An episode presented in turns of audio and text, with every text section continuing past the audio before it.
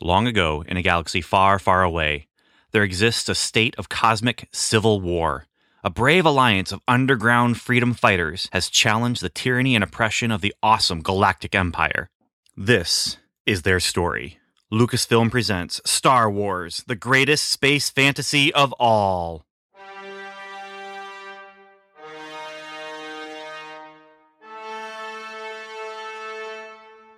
The Comic Book Time Machine presents Marvel's Cosmic Comics, exploring Marvel's licensed sci fi and fantasy during the Star Wars period.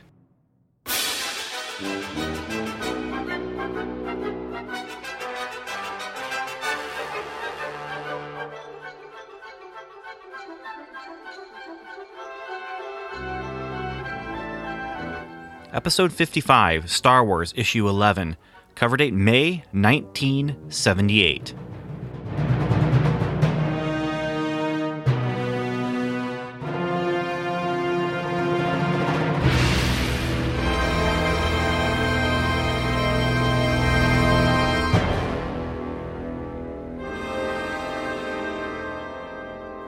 Hello, time travelers. It's me, Ben. Ben Avery, and I have to say I'm excited about some Star Wars. Uh, is it because of this issue that I'm going to be talking about in this episode? No. No, it's not. Is it possibly a, a movie? Episode 7 that just came out? Yeah, yeah, it is. Uh, episode 7, I have seen it. I have recorded a couple different podcasts about it. You can find those over at, at strangersandaliens.com. Uh, but that movie has got me excited about, well, it just got me excited about a lot of different things, to be honest. And one of them is Star Wars comics. And the other one is just science fiction in, in general. I think uh, Star Wars, it has that effect. Star Wars has that effect on not just me, but on, on I, I think a lot of people have that feeling where they see a, a, fun adventure in something like Star Wars or really any of the Star Wars movies that, that people like. And it just wants, um, it creates a desire to, to want more. And yeah, so I'm, I'm just excited about some good science fiction movies. And I'm not sure what I'm going to actually try and find or, or, or dive into right now, uh, other than, well, I'm planning on diving into 1978. I, I can tell that right now. Um, I've done so. I've gone back in time. This episode, we are beginning the cover date coverage of May 1978. Uh, these issues all came out in February of 1978 that I'll be covering in in the next few few sections here. Uh, for today, we'll be looking at uh, Star Wars number 11, which uh, hits shelves uh, February 7th, 1978. In upcoming segments, though, we will be talking about Godzilla number 10, which has a story called Godzilla versus Yetrigar, and Human Fly number 9, which has a story called And Daredevil Makes 3. Man from Atlantis, number four, a story called The Killer Spores, which I kind of laughed at uh, when I read the blurb for what was coming next when I read the last issue. Since then, I've discovered that actually it's based on a script from the TV show. We'll get to that. Uh, John Carter, issue number 12, City of Skulls. And then we'll also be looking at uh, Devil Dinosaur number two and Machine Man number two when we get to the, the Ben's Bullpen Bulletin segment. For now, though, this segment that we're about to jump into, eh, we're going to be talking about Star Wars number 11, a story uh, that promises to to give us some information about Luke Skywalker, uh, and I I'm going to avoid spoilers for The Force Awakens. I know not everyone has seen it. Uh, I mean, I don't even know how many people even listen to this series that I'm doing here, uh, and so maybe there's three people out there who listen, and and if if if only three people listen, and only one of those three people has not seen The Force Awakens yet, uh, I'm just going to say go see it. If you're listening to a podcast like this, you're either going to enjoy it or you're going to hate it and enjoy ranting about it. Um, that's that's all I'll say. There were some things in this issue, some some correlations I could draw to The Force Awakens. I'm going to work really hard to make sure that I don't. So I'm not going to spoil The Force Awakens. I am, however, going to spoil a 40 year old comic. So keep that in mind.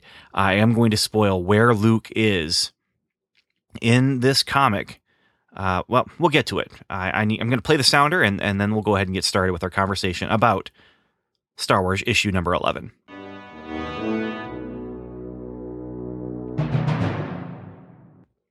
So last issue, we didn't know what had happened to, to Luke. He was off looking for a new rebel base. He sent a cryptic message that was cut off.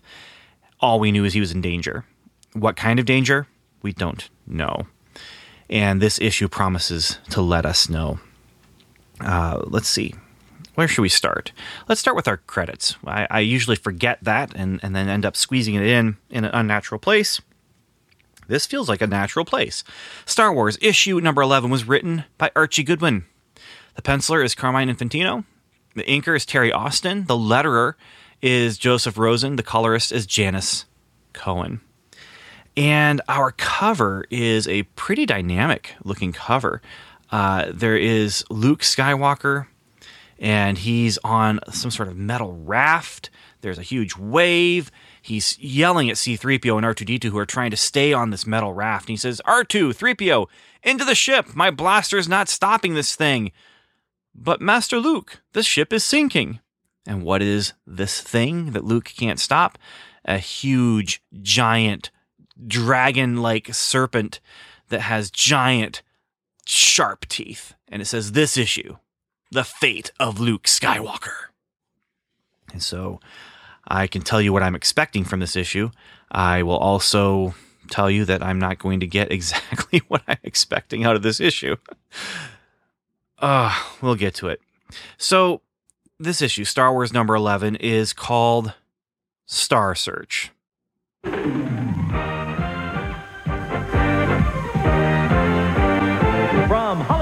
The entertainment capital of the world, it's the 1986 competition of Star Search. With your host, Ed McMahon. And special guest tonight from Hill Street Blues, Michael Warren. And last week's returning Star Search champion, female vocalist Teresa Henderson. TV spokesmodel champion, Karen Marie Thomas. I'm sorry. I just when I read when I read that, I mean uh, that's that's just the first place my brain went. I mean, I don't know how many Saturday afternoons I wasted watching this stupid show. Now, granted, there were a number of people who had uh, careers that that came out of Star Search. Britney Spears is one. Uh, Kevin James is another. Um, Garrett's whatever his name is from uh, Everybody Loves Raymond.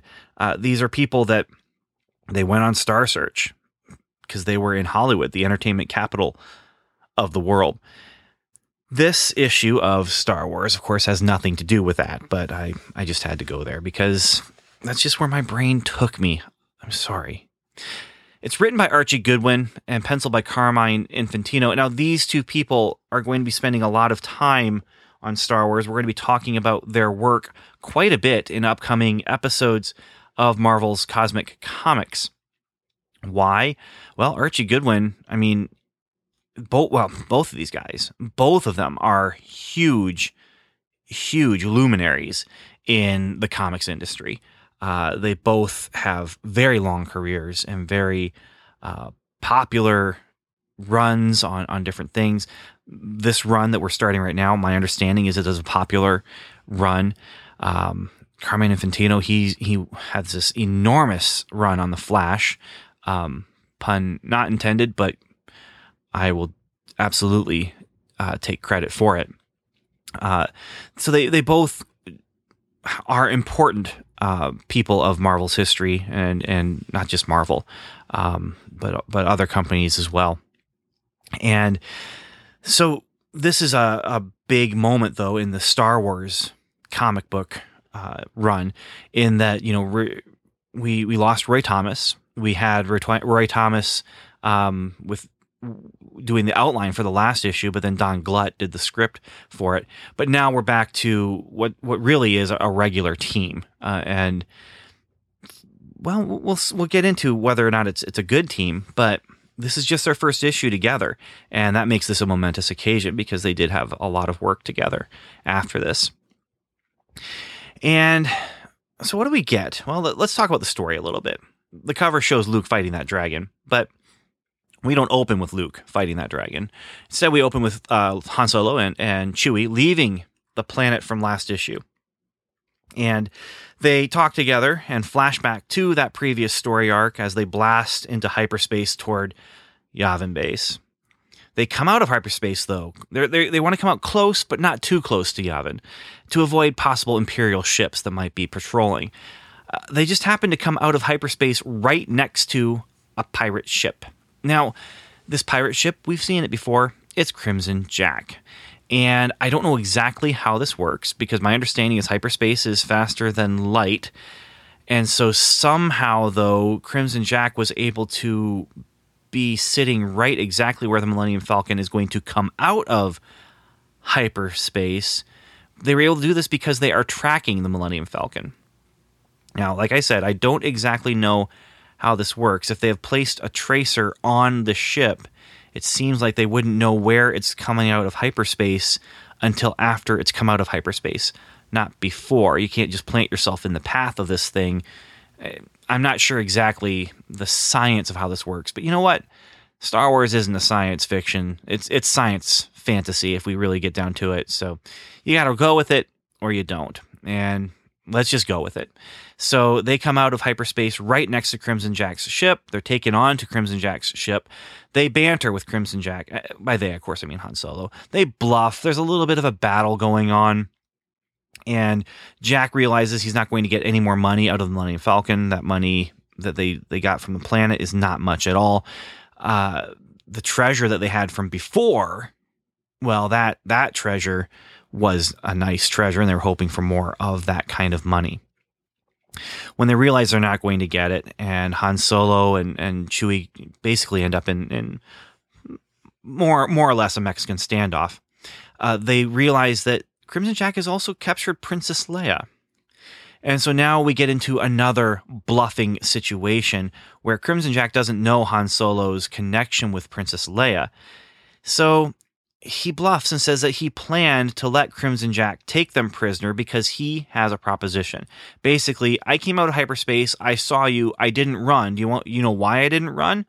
Because I need a star cruiser like yours because Crimson Jack flies uh, basically a, a, star destroyer it looks like that they've taken and and made into their uh, pirate ship which is great i mean that's a really fun idea to play with so only someone with a cruiser like cj has. Um, so we got this big job. We need you. You need the job. You need money. You want money. You love money. Right crimson jack?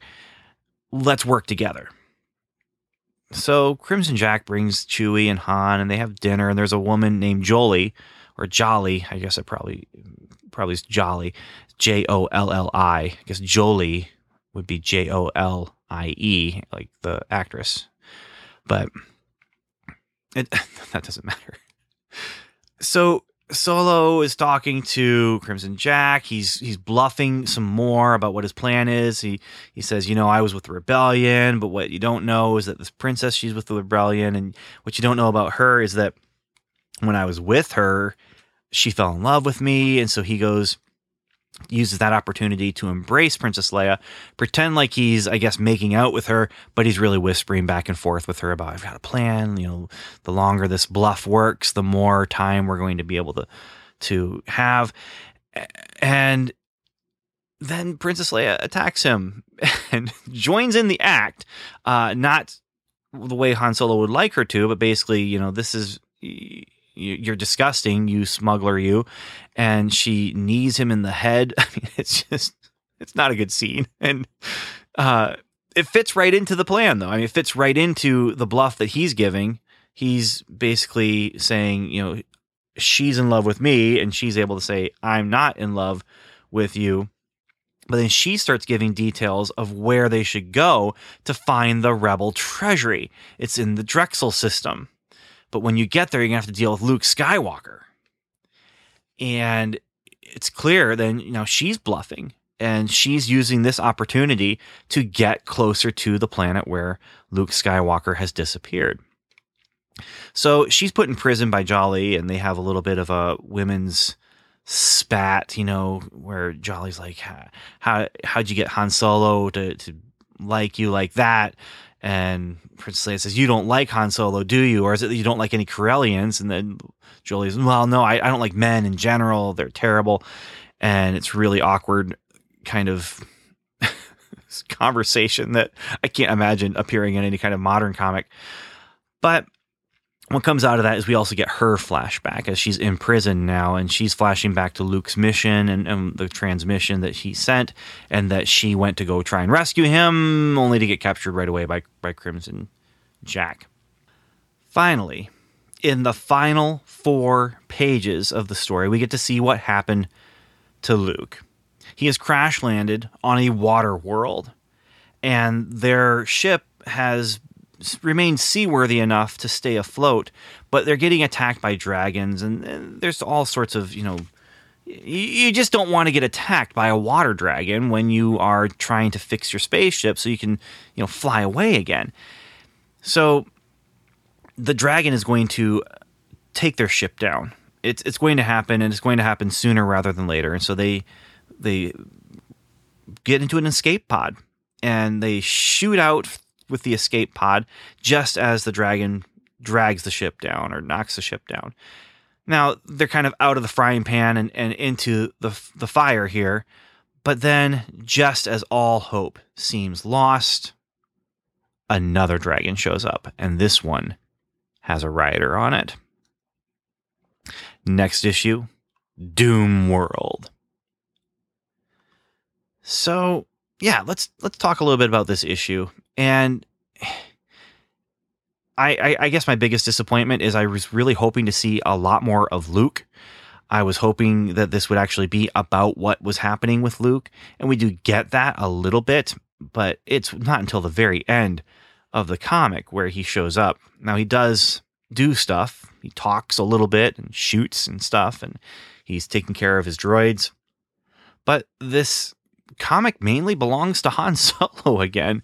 Uh, we're we're back with Han Solo. We're going to stay with Han Solo. Han Solo is the one who's driving all of the action uh, as he's dealing with Crimson Jack. Now Princess Leia does take matters into her own hands a little bit, and and that's good. But yeah. It, I, I want Luke. I want to see Luke and Han Solo and his hijinks. They're great, but I, I'd like to, you know, have some balanced time here. Uh, let's talk about some supporting characters too. Jackson, the six foot uh, six foot green rabbit, returns. Uh, it's a flashback, but I'm I'm wondering is this the last I've seen of him other than on variant comics for modern Marvel Star Wars comics? Uh, the rest of the crew also appears in in flashback there. Then you have Crimson Jack, and you don't get much of his crew in this issue, uh, but you do get Jolly, and she's this beret wearing, chain smoking uh, smuggler uh, who hates men and is hard as nails. And uh, I don't know what's going to happen with her right now. She's not all that interesting of a character to me, but you know she's going to be around for this at least the story arc. We'll we'll see what happens with her if she does become a more interesting character. Another observation I have to make here is that Chewbacca is hard to draw. Now, I made this complaint in some of the early issues of Star Wars about Darth Vader. And Darth Vader is, don't get me wrong, still hard to draw. The difference is Darth Vader being hard to draw in this issue is just one panel of a flashback and it's just kind of a floating head kind of thing as part of a collage.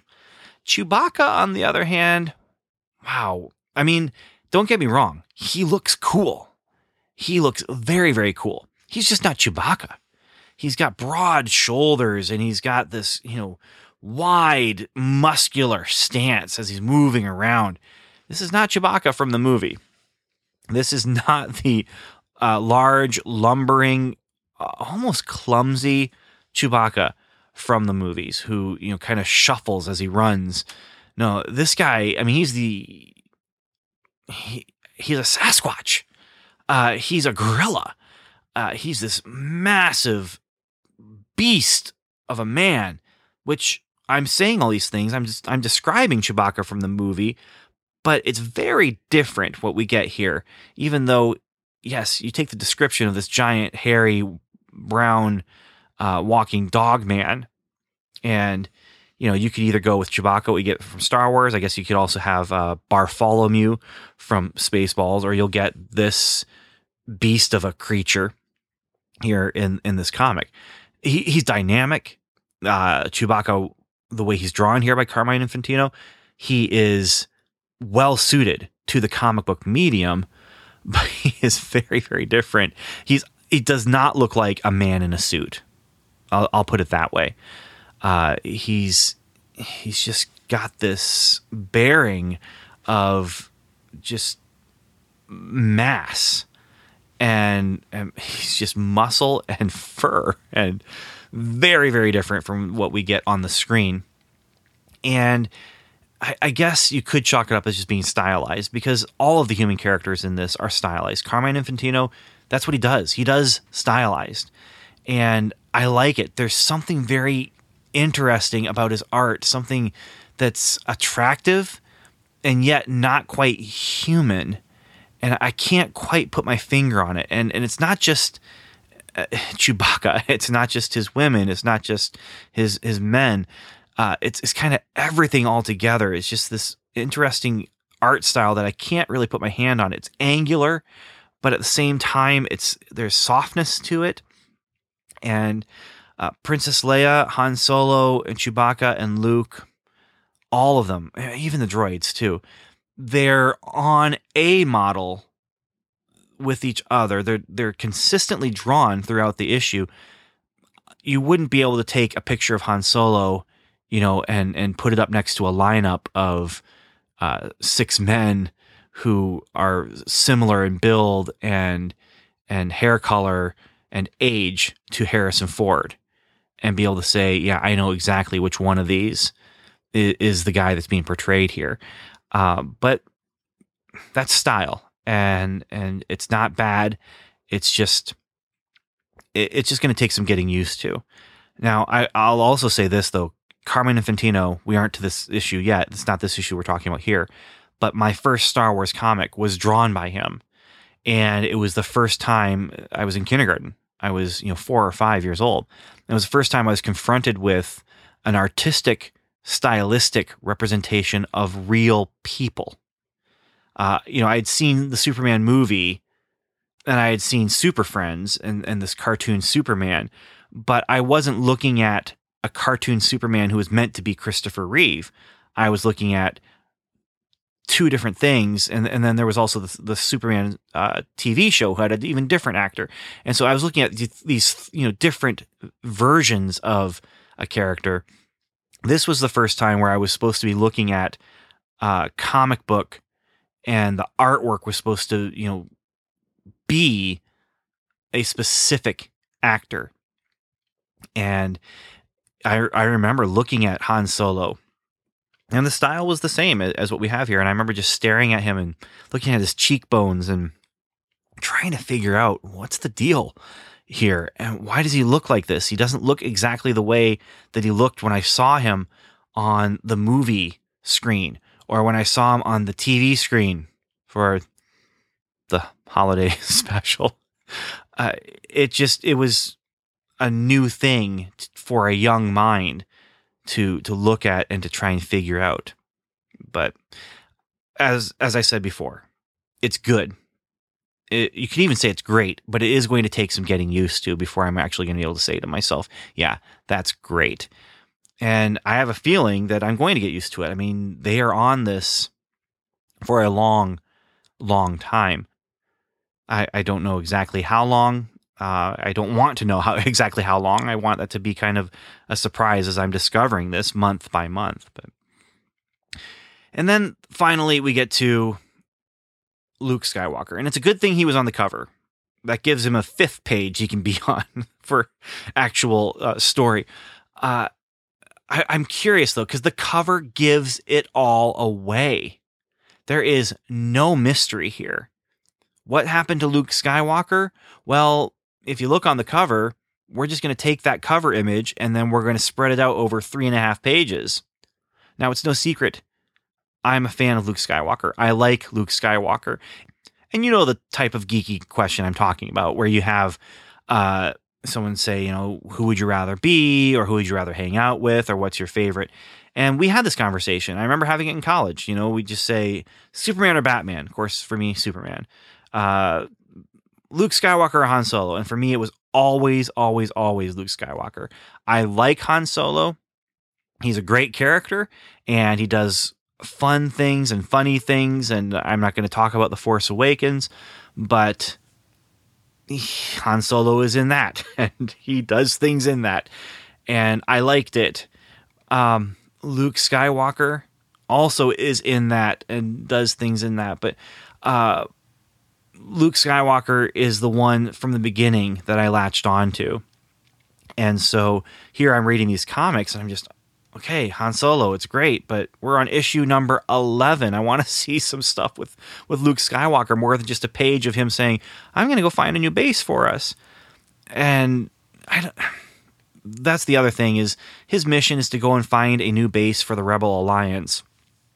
This is something that I'm reading it right now and I'm just, oh man, how many times did they do this? I have to force myself to, to remember this is the first time. Uh, this is the first time where they said, okay, what would they do next? They would go and look for a new base. And I don't know if this is something that came from George Lucas because I don't know if at this point in time they knew exactly what was happening with Empire Strikes Back because they were looking at Splinter of the Mind's Eye as a potential sequel and looking at some of the earlier drafts of The Empire Strikes Back that come in. Uh, I have an annotated screenplay book that has all three screenplays for all three of the original trilogy, but then also has all these different uh, notes and and fragments from earlier drafts of those screenplays. And I'm trying to remember if there was a whole you know thing with the with a new rebel base, but this is the first time and it's a natural thing to do if you're going to tell stories about this point in time for these characters. And this is another thing that makes this series that we're reading here interesting.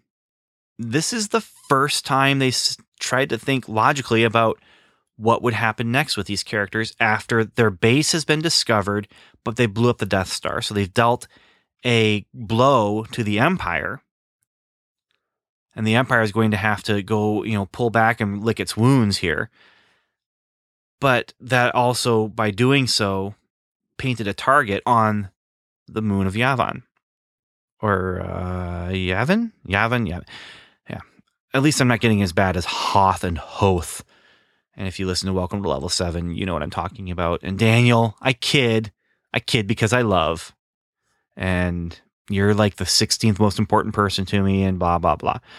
Um, Daniel Butcher is who I'm talking to right now, a co host here on, on Comic Book Time Machine. So you, you, you know him. Uh, you know, I love him. I appreciate him. So, next issue Doom World. And I have a feeling that we are going to be spending more time with Luke Skywalker on this water planet. And the first thing my brain goes to when I see Luke Skywalker on a water planet is that kid came from a desert planet. This is a great place to take him. I don't know if they're going to actually play with the full potential of what this great place that they're taking him to can can give us, but we'll find out when we get there. We'll find out when we get there. For now, I'm going to uh, bring this segment to a close and we'll get ready for our next segment. So until next time, everyone, thank you for listening and Godspeed. And may the Force be with you. And go see The Force Awakens. It's good. And if it if you don't think it's good, eh, you're you're going to enjoy tearing it apart because I'm seeing a lot of people do that too. Thanks for listening. And goodbye. And Godspeed and I've just put more endings on this than a Peter Jackson Lord of the Rings movie.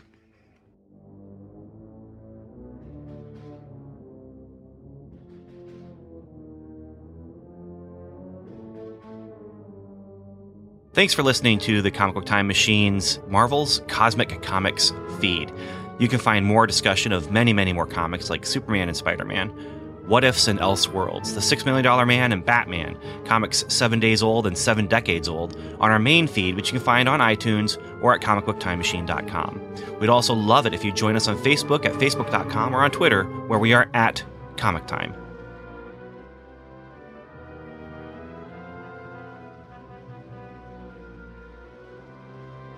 Next episode Godzilla issue number 10 Godzilla versus Yetrigar.